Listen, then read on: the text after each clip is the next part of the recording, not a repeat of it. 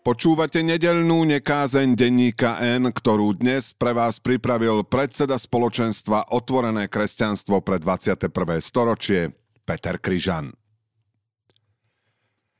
Po chodníku išla oproti mne rehoľná sestra v habite. Asi desaťročný chlapec sa spýtal, mami, čo je toto? Nie kto, ale čo?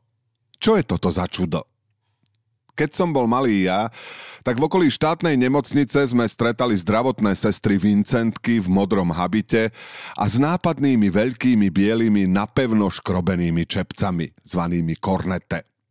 Keď kráčali, závoj im povieval ako krídla bielých holubíc. Neskôr som počul, že daktoré zdravotné sestry sú vyzlečené mníšky.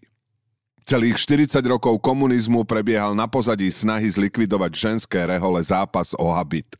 Na začiatku vyzval režim do súboja s mocou viac ako 3500 reholníčok.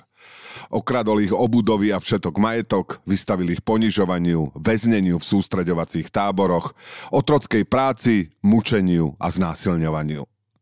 Prevažná väčšina z nich za celý čas neustúpila pod nátlakom a neprijali ani ponuku na zlepšenie svojho postavenia. Nikdy sa nevyzliekli. Muži sa akýmsi polovojenským partizánskym spôsobom uchýlili do podzemia. Riešili kňažské svetenia a biskupskú postupnosť.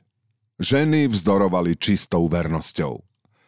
Môj odhad 40 rokov a v priemere 2000 reholníčok. To je 80 tisíc rokov alebo 30 miliónov dní vernosti. A nápadný rozdiel oproti mužom, lebo vytrvali bez kňažského svetenia a sviatostí. Mužskej cirkvi vtedy nenapadlo poveriť kňažským úradom aspoň pár desiatok z nich. Dnes už Vincentky majú len skromný závoj – Nenosia na hlave krídla a stále pribúdajú reholníčky v svetskom oblečení.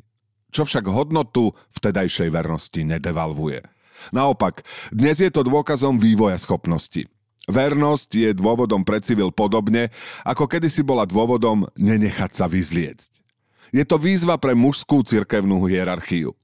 Ustrnuli v honosných barokových krojoch, ktoré si nechajú vyšívať a žehliť ženám. Navrhujem, aby biskupy začali ženám boskávať ruky a robili tak najbližších 2000 rokov. Kultúra sa mení pomaly, preto treba začať čo najskôr.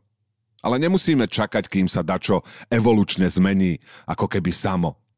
Keby napríklad vysvetili v podzemí tých pár desiatok reholníčok, tak dnes by možno bolo bežné, že jezuiti v Bratislave a Dominikáni v Košiciach by mali spovedničku od Uršulínok. Veď je to len kúsok cez cestu. Protestantky a protestanti to už začali skúšať.